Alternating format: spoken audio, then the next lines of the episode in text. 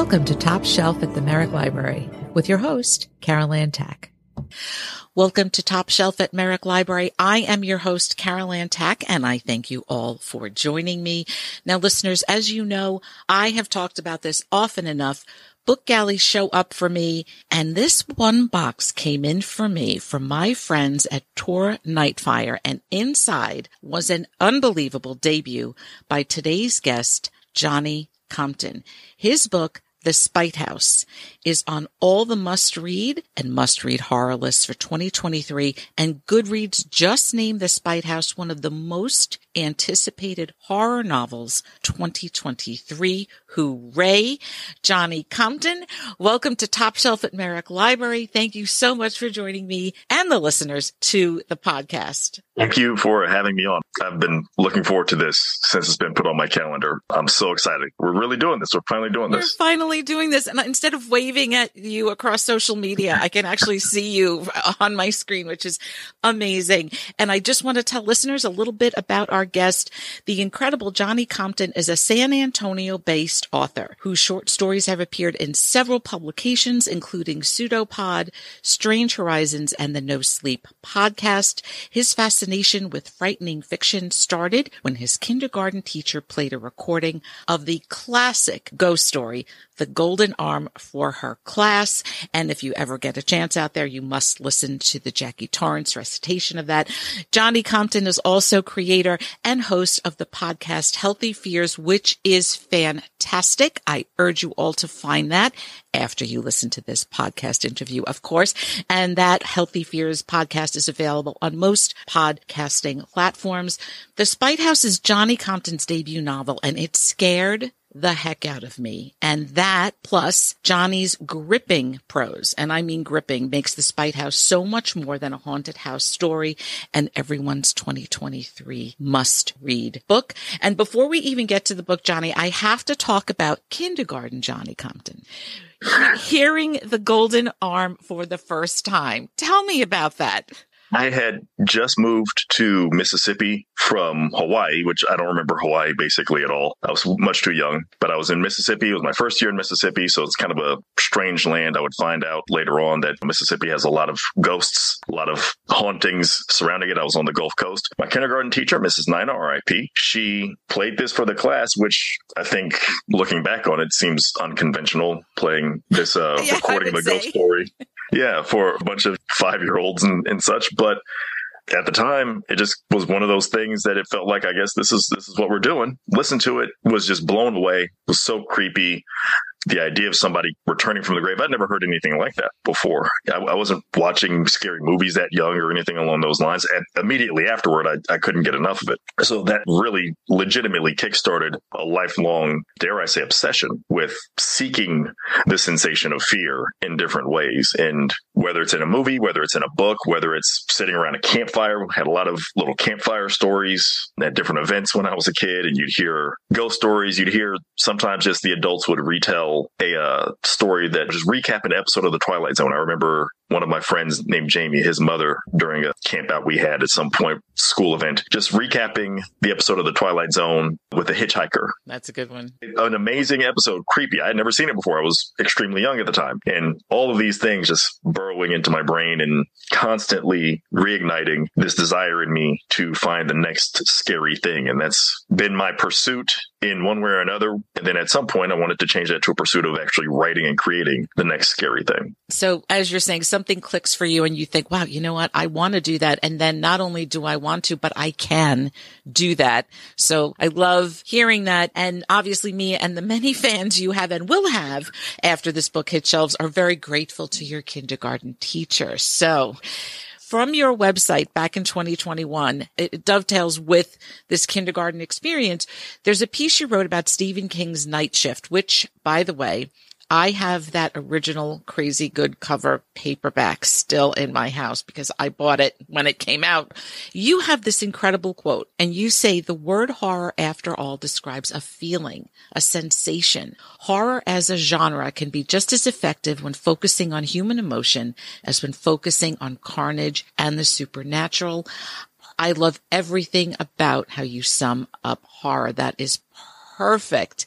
And by the way, that's exactly what you do right here in the Spite House, which hello segue onto the reason that we are here. But I do love that quote, which when you're talking about the kindergarten Johnny Compton, listening to that, it's very evocative. The emotions we get, that sensation we get.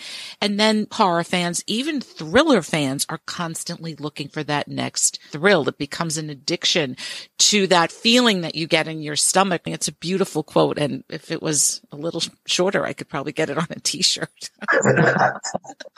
thank, you. thank you. I've considered that whenever I write almost anything. I'm sure I have some short stories out there that are a lot more direct and blunt in terms of their delivery. And every story has its own dynamic and purpose. But I've used this before and I always want to make sure I give credit where it's due. I've never heard the phrase prior to reading Will Errickson, who operates the blog Too Much Horror Fiction. And he used the phrase heartbreak horror, which I had never heard before until I read it on one of his articles. And at the time, some stories I'd written and published, I thought that really encapsulates what I intend to achieve oftentimes again not necessarily every time but i do think that that's a key component of the spite house is there's a lot of heart and heartbreak in the story and it's tethered and interwoven with the horror i think hopefully very effectively making you not just feel fear because there's a ghost in certain parts of the house but because you're worried about what's going to happen with these family members. You're worried about what's going to happen with these characters that hopefully you're coming to love and appreciate and want the best for. You even ideally worried a little bit about the existence and the state of this ghost. I've been fascinated by that as well as a kid. And since listening to The Golden Arm, the idea of being a ghost or being a restless spirit, a restless corpse rising from the grave. It's all very macabre and, and, grim, but also there's something very sad and dismal about that kind of existence as well. And I think that that gets overlooked sometimes. So I try to convey that as well in the story. And you do. And that's exactly right. It's unfinished business. The ghost can't rest. You can't rest. I mean, we walk around in life with unfinished or unsettled things. So when I think about carrying that into the next, whatever happens next, you know, there's a reason people say when I come back, I'm going to haunt you.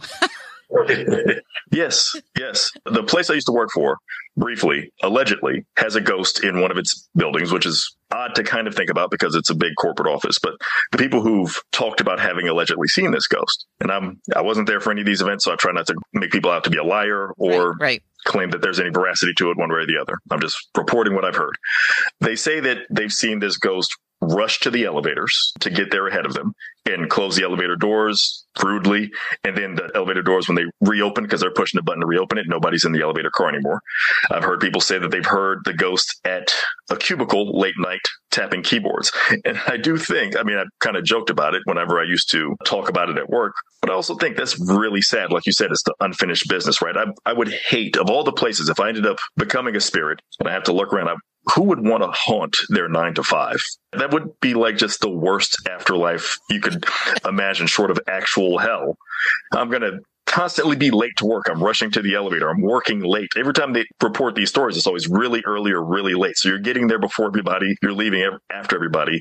You're putting in the overtime hours, even in your afterlife. That would just be awful. Like just give, deliver me anywhere else, please. Any of the other places I've been to in my life other than just putting me at my desk and having me work for the entirety of my afterlife. So skeptics would say, well, that's a good excuse for being late, that they, you know, that the ghost jumped the elevator ahead of them, right? That's what skeptics would say. I, however, feel like that's a spite corporation. Maybe you've got there instead of a spite house. Uh, maybe. Right. So having said that, this ghost, this spirit is really pissed about something and can't get free. And so, yes, is trapped. So somebody needs to go in there and release that poor entity that's running around, which brings us to the spite house. I love the expression. As soon as I saw it on the cover, I knew exactly what it meant. I don't know if that's just me being a horror person or not, but I knew exactly what it meant. The word spite, when you look that up in the dictionary, oh man, it's malevolent, it's mean, it's all of these things. When you, all right, before I even get to that, tell listeners about the Spite House. Because everyone's like, all right, tell us about the book already. The Spite House is about a man and his two daughters, Eric, his oldest daughter, Des, and his younger daughter, Stacy.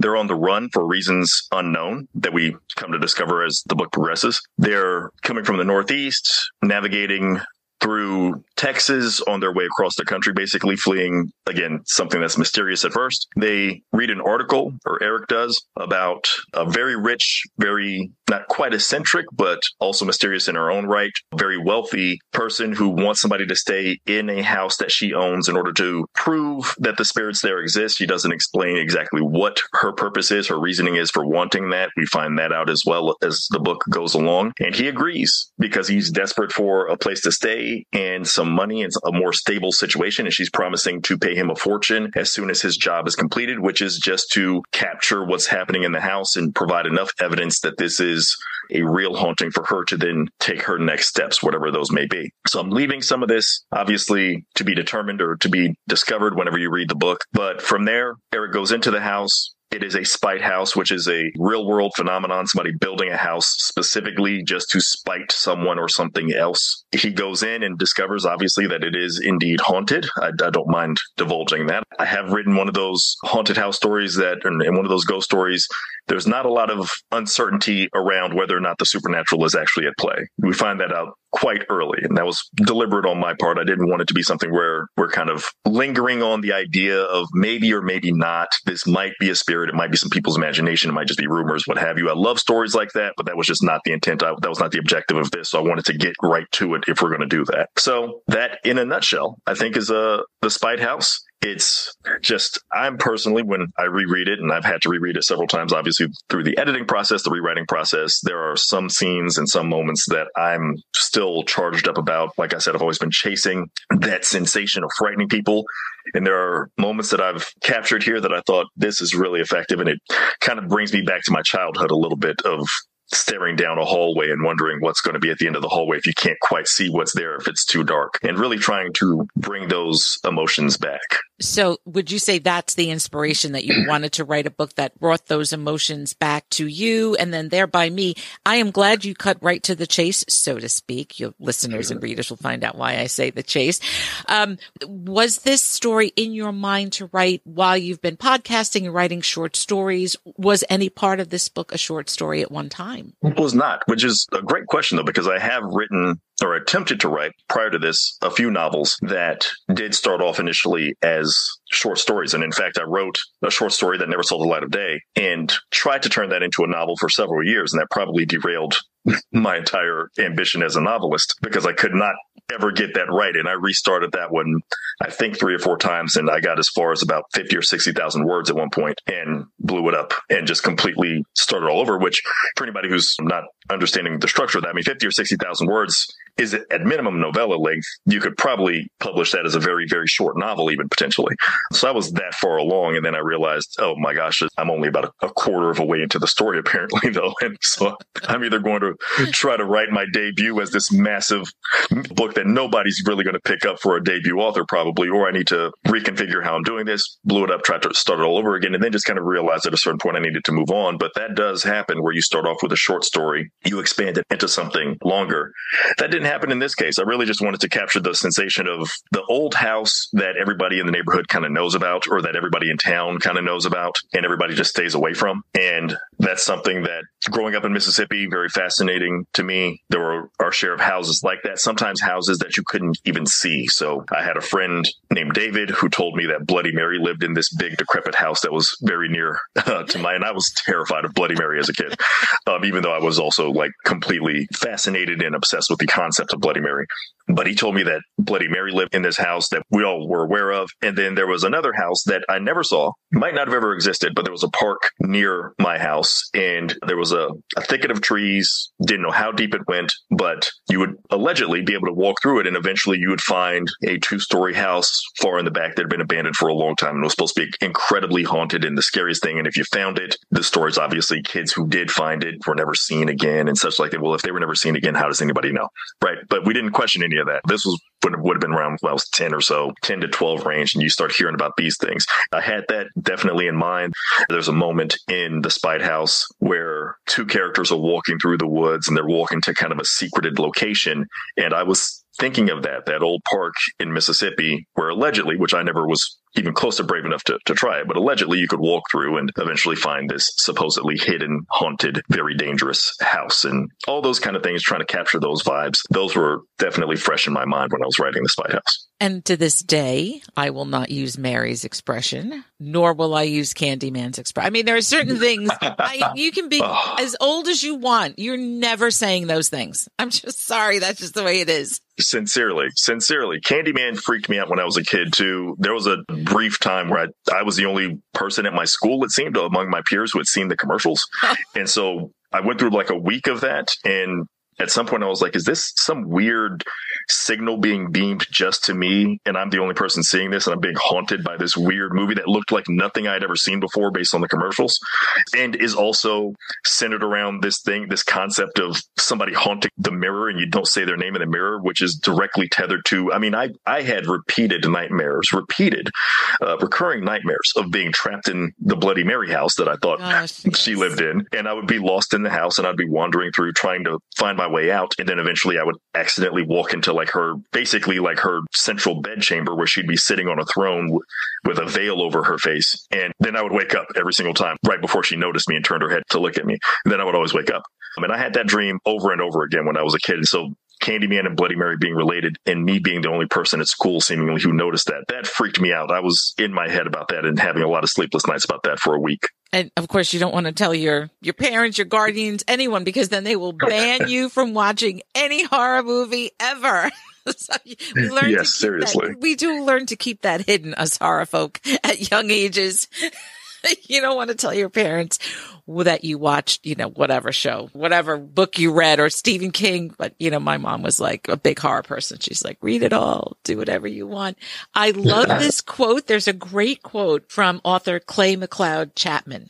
And he says, Johnny Compton is the new architect of terror. Now that goes on a t-shirt, Mr. Compton. That's the I mean, it's, I, I, Clay is awesome. I, I got a chance to meet Clay last year, and he's a fantastic person. That is such high praise. It's one of those things I, I kind of have to filter that compliments out of my brain. I don't read any negative criticism, and I, it's almost more important for me not to read anything positive because it, I'm a person who absorbs and feels that pressure of man. I, I hope not only does this book, I don't, not only hope that this lives up to the expectation, but uh, yeah, I got to write another, and I, hopefully another and another afterward. Right? I had one in the chamber, and that's it. I had one great novel. If it indeed this is great, you don't want to doubt yourself. Like you said, there's possibilities of imposter syndrome. We talked about that previously, but uh, you know, everybody kind of suffers through that, and I, I know that's a limitation of myself, and so I try to do everything I can to prevent letting any of that get to me, which sometimes means as much as I appreciate the compliments and and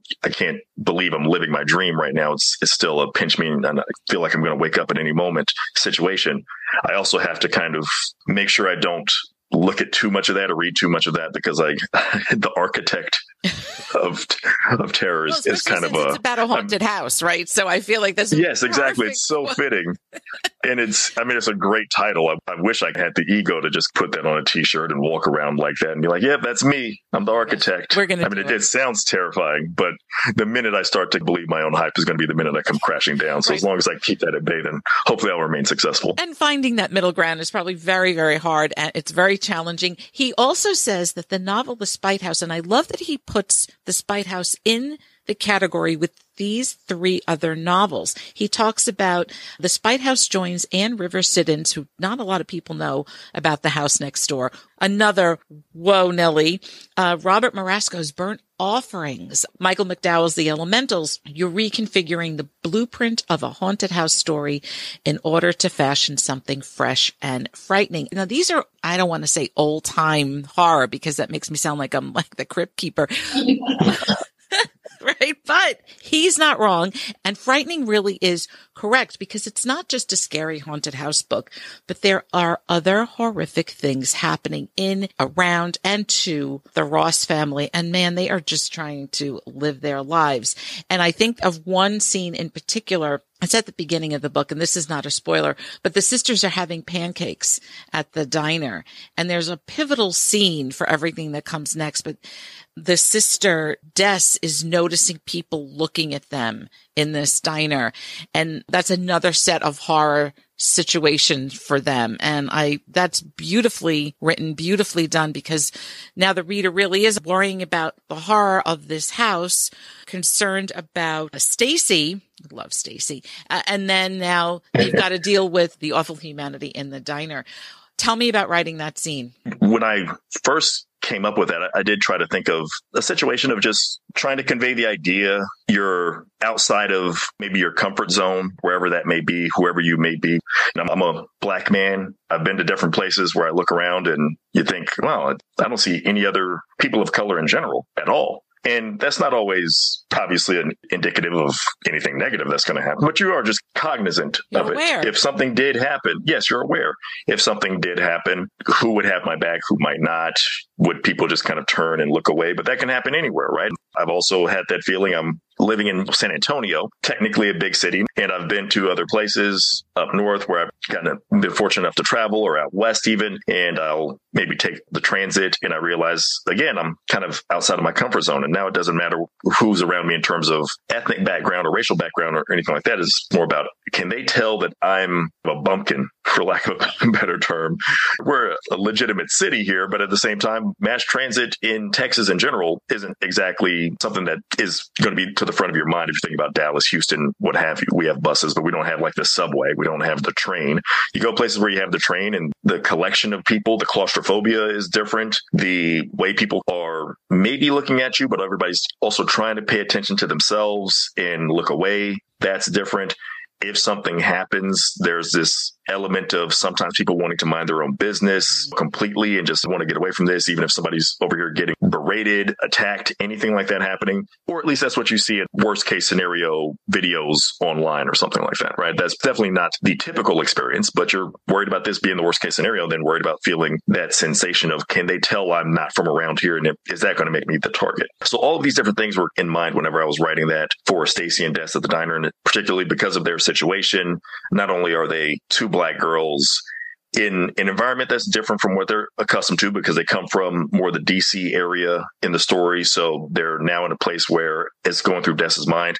I'm very unfamiliar territory in terms of racial makeup. There's not anybody around who looks like me anymore, but also because she knows we're on the run. She's aware of the situation that Stacy's not aware of. So even beyond that, she's also wondering and worried could it be possible that we've made the news and people might have recognized my face from a news story that they read online, heard about me on a true crime podcast or anything about this missing person, anything that could be taking place there. And so she's got that additional paranoia built up.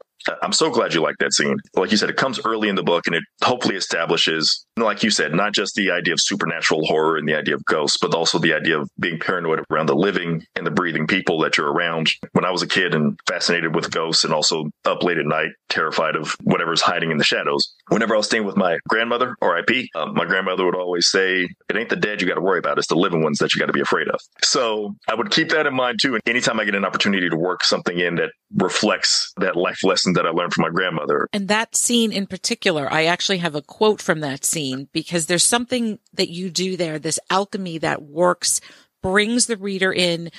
I, gosh, I was poor Des. She's got that scene. She's got every single thing on her shoulders. The world is on her shoulders. So not only is she trying to navigate just ordering waffles, just having, trying to have breakfast with her sister. Her dad's doing, well, we can't say, but then as they're trying to navigate humanity for the love of Pete in this diner, there's an exchange between the two sisters, right? So Stacy and Des, they, there's a picture of the house. The father shows them the picture and Stacy says, if you're worried about that house because it looks weird, you don't have to be. It's okay. I figured out why it's so skinny. Yeah, Des asks why. And Stacy snickers and says, because it hasn't had enough to eat. And then she laughed like she told the best joke she'd ever tell. Well, I'm so glad you like that. I, when I wrote that line, I did feel like I had one. I got to admit there. I was like, Thanks oh, this, lot, this sets the stage. and, and you mentioned Clay brought up those three fantastic books that I can't even, it's mind blowing still to, to be put in the categories of The House Next Door, Burnt Offerings, The Elementals, which is absolutely one of my favorite novels of all time. Mind blowing, yes. And all of those, that sense of the house is not only haunted, but in its own way alive. And again, going back to when I was a kid, that feeling of the scary houses didn't just have the sense of you might see a ghost. You go in and a part of you is never going to be the same again. And you would read stories about people would go into a certain house. I remember reading short stories and lore and legends, people going into a certain house. And if they did come back out alive, their hair has been turned white because of what they saw and they were never the same again. And they were a quaking wreck. They're always nervous. They're always anxious. They are paranoid. They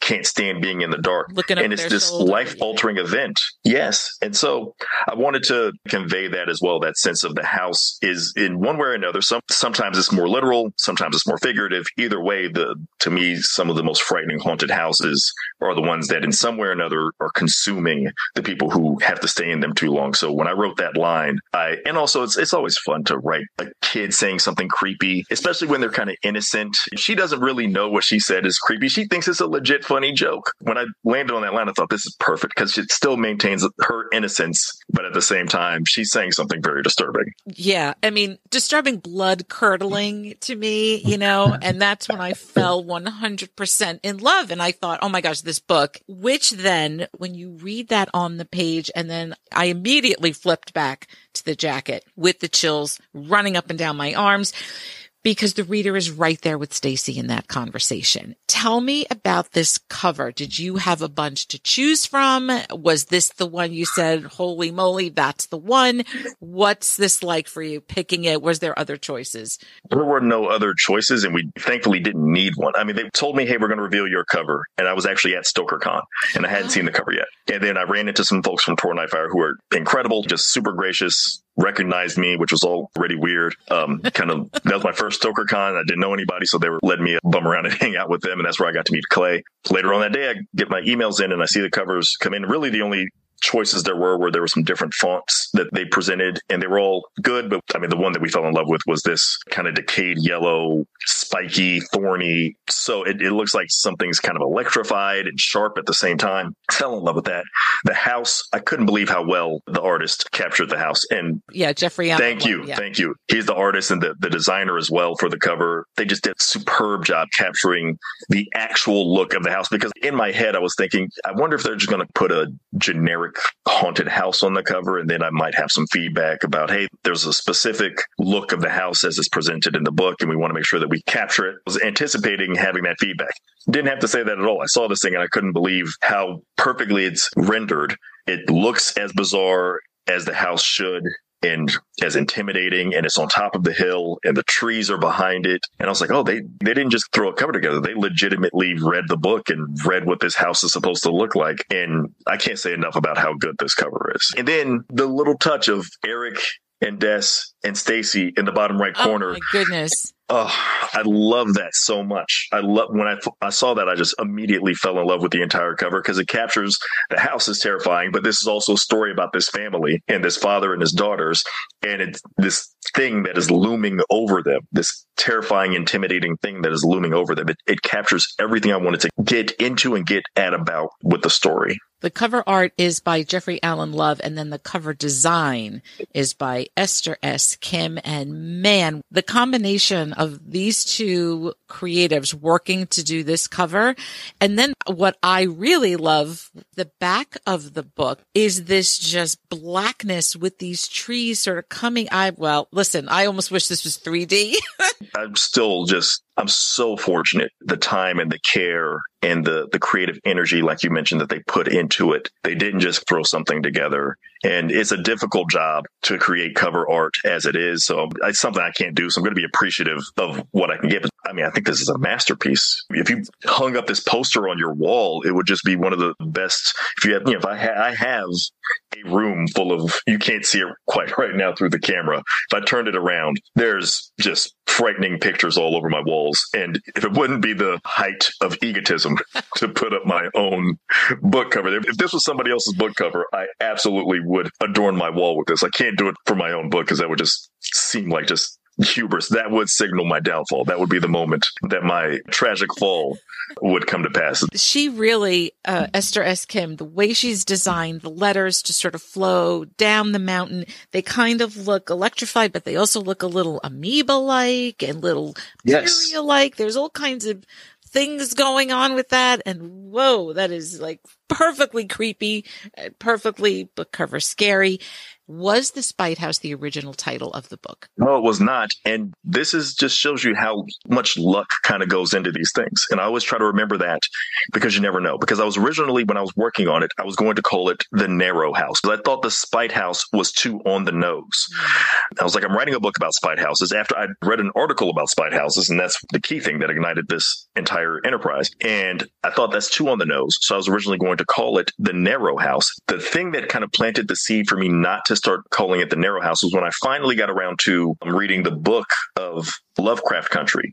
There's a house in there called the Narrow House. And I was like, well, then maybe I shouldn't. This too similar. And so then I started coming back around to the Spite House. And my agent has told me multiple, he's like, man, the Spite, I can't believe you thought about calling it anything other than the Spite House. It's such a great, almost shock title. Most people don't know what a Spite House is. So if they read that and they, you see these two words together, you think of what a house is supposed to be. And then you think of spite. And these things seem to be in direct conflict with one another. Hopefully I'm not living in a house that's full of spite. What does this mean? And then you find out what it actually is. It works so well. It's such a visually startling thing just to read those words together. And I almost called it the narrow house. What an idiot. Um, that would have been such a disaster. My agent told me, he said it leapt off the screen when he was looking through a slush pile. And he's a spite house. What could that even mean? And that's one of the reasons why he jumped into reading my book, maybe ahead of some others. And that started me on this path. And it's not something you're going to fit in the Zillow description of the. no, exactly. Exactly. I mean, out of anything it could be, right? The adjective to put before the word house, you know, spite is not something that, that's commonly out there for sure. Narrow, you might you might hear somebody describe a house as narrow, and it's not really as as effective by any stretch. So I, I almost blew that. Thankfully, I did not when you're designing the physical design of the house itself, the design of the spite house, you made it a little too visual for me and a little too, I don't even know what the word is, but I was there. I was in that downstairs foyer. I was on the floating hall. I mean, all of those things. And I'm, I'm getting a little creeped out as I'm thinking about what's inside the house. How does that design process come to you? I don't want to give away too much, but is that something that sort of, you said, well, let me add this and then I'm going, oh, and now I'm going to add that. Like what, what is that? What, what, like boil, oh boil, oh toil and trouble? What are you cooking up there? That is, man, I, I, love these questions. that is a product. Speaking here about the actual architecture of the house, I actually merged a few different real world spite houses together. There's a spite house in Boston, I believe, called the Skinny House. So that's the primary basis on this. I thought this is fascinating. It's thin, it's four stories tall, I believe. And I was like, this is perfect. This is exactly what I kind of want. There's a different spite house, and I can't remember where exactly this one's located or the name, but so the floating hallway came from that because it has this overhang that's part of it because of where it's built. That the only reason they could build it that way. That's, that's the fascinating about these spite houses. They have to have these oddball architectural features sometimes because the only way to build them where they want to build them in order to spite somebody else is to make them a crooked house in a, a bizarre shape. And so I took part of it from that as well.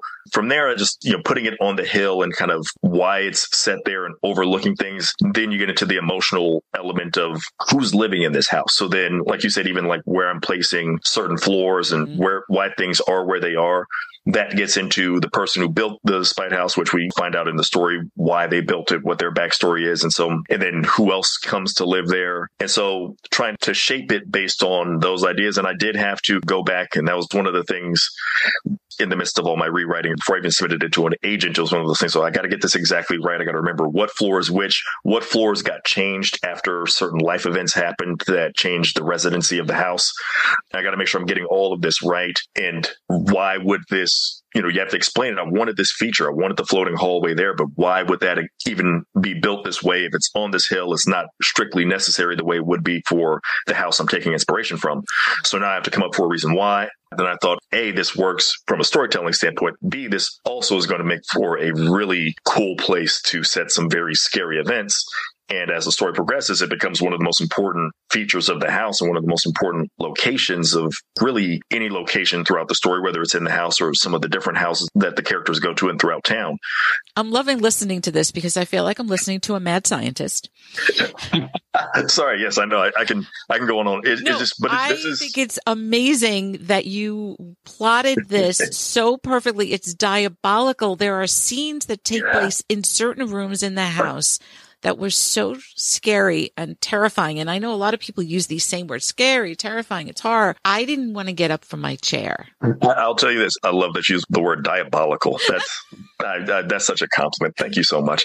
And I've got to admit, when I, the few positive things that I've really kind of latched onto or have been a couple of times people have said that I gave them nightmares and I was just like, this is exactly what I've wanted to do for my entire life because I've had these nightmares and I know it's, it's not always fun, but then it's just this strange energy. I, I would always wake up from my nightmares about Bloody Mary, and I would never think, oh, now I'm I've got to avoid thinking about her. Now I'd, I would almost get more obsessed with the idea of, okay, what would I do to actually get out of the house the next time I have this nightmare? I kind of always wanted to instill that in people, and so the, the idea that I've written something that maybe people find diabolical didn't made you not want to get up from your chair, makes you question the shadows in your own house, or gives you nightmares. I am over the moon that that's the, the reaction the I'm giving to some people. Smile right now, for heaven's sake! You're like, Mwahaha, you know. I mean, this is oh goodness. That's what's uh, happening right now.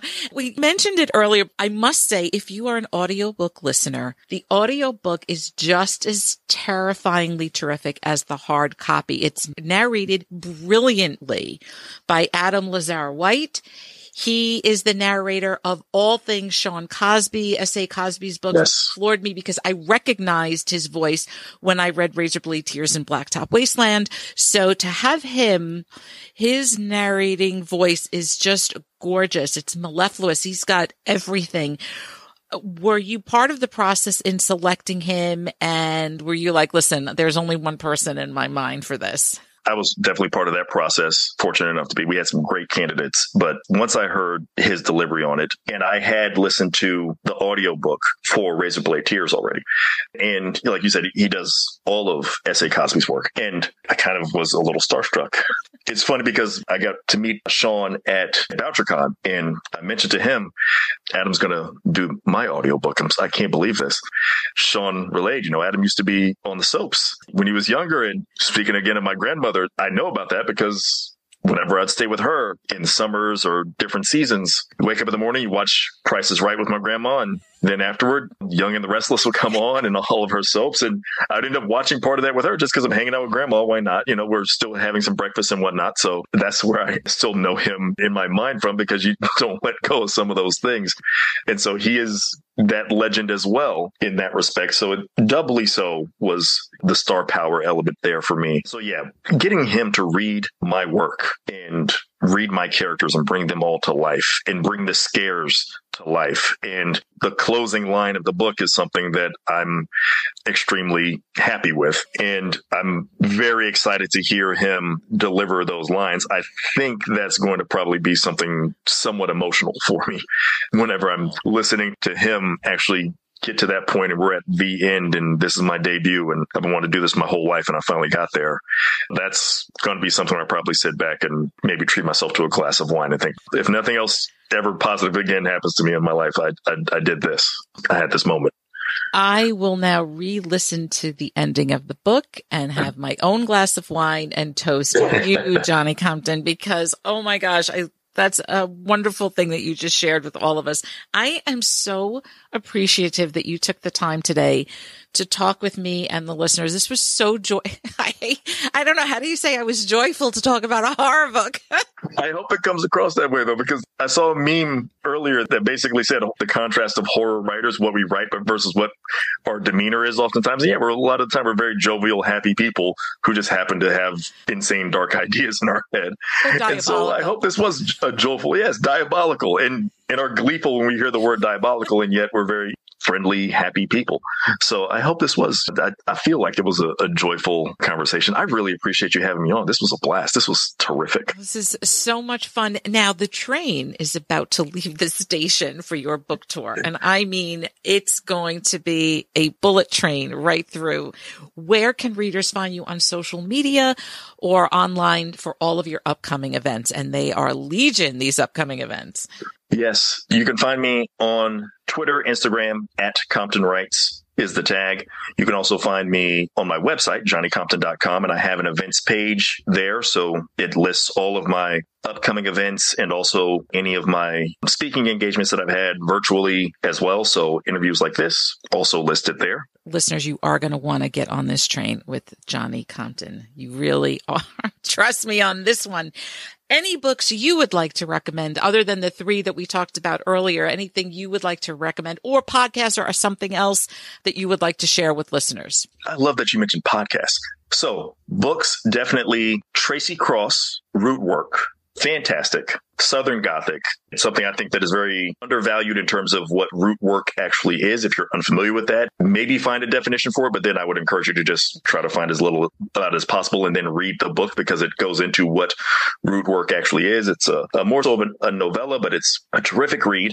My favorite book of, I think, the last three years or so is Zen E. Rockland's Flowers for the Sea. Anytime I get a chance to praise that book, I'm going to do so because it's the one I've reread the most in the last handful of years. As far as podcasts, there's one that I've just gotten into, Rumors Dark Lore from India is the full title. And I am just blown away by that one. That is everything I've been chasing in a podcast. I listen to a lot of different podcasts and I like a lot of them, but it's very difficult for me to find the exact strike zone of what I'm looking for in terms of something that is talking about the old lore and relaying information that I've never heard of. And the young lady who narrates and, and writes and, and, produces the podcast, she is not giving any kind of filler. She just, she's not really trying to make it funny where it doesn't need to be funny or any of these things that happen that I totally understand why people do that. But she is just, I've got a lot of information to give you, a lot of backstory, a lot of fascinating, frightening, intense history. And she compresses it all into these episodes, makes it digestible, and makes you want to go out and find out so much more about everything she's telling you about. So I absolutely have fallen in love with that podcast. It's my new favorite. I can't wait for a new episode to drop, and I, I drop everything I'm doing as soon as I, I see a new episode in my feed. Well, now that seems to be in my strike zone. So I think after this, I am going to go find rumors and dark lore from India on the podcast. I will put the links in for both the books that you mentioned and the podcast. And speaking of the strike zone this book, The Spite House by today's guest, Johnny Compton, is totally in my strike zone. You could hear me gleefully talk about the horrific scenes and the fact that I couldn't leave my chair with the joyful yet diabolical Johnny Compton. Uh, now, now I, that's just going to be my tagline when it comes to you. The book hit shelves on February 7th. 7th. February 7th. Listeners, grab a copy at your local library, although I doubt it'll be on shelves for very long, or please go buy it at your local independent bookstore. As if you couldn't guess enough, The Spite House is published by Tor Nightfire. And there is a quote by Daphne Durham, who is the editor of The Spite House. And all I will say is, the story is as alive as the house itself, and oh, is it hungry. yes. I love that. Uh, Johnny Compton, I thank you so much for joining me and the listeners of Merrick Library's Top Shelf podcast. This was such a blast. I thank you so much for joining me. Oh my gosh. Thank you for having me on. This was fantastic. I fantastic. Hope you will join me for whatever comes next. You know what? Put your grocery list out. Put something out there. I I'll host you for that. Oh goodness. I'll check back with you in December of 2023 just to say, hey Johnny, how was your year? I mean, hopefully by December things will be even better. I mean, by then I should be done with book two, and we'll have some more concrete news about it. Okay, and speaking of diabolical, I think I think it's leaning into the diabolical book two for sure. Oh my gosh, listeners!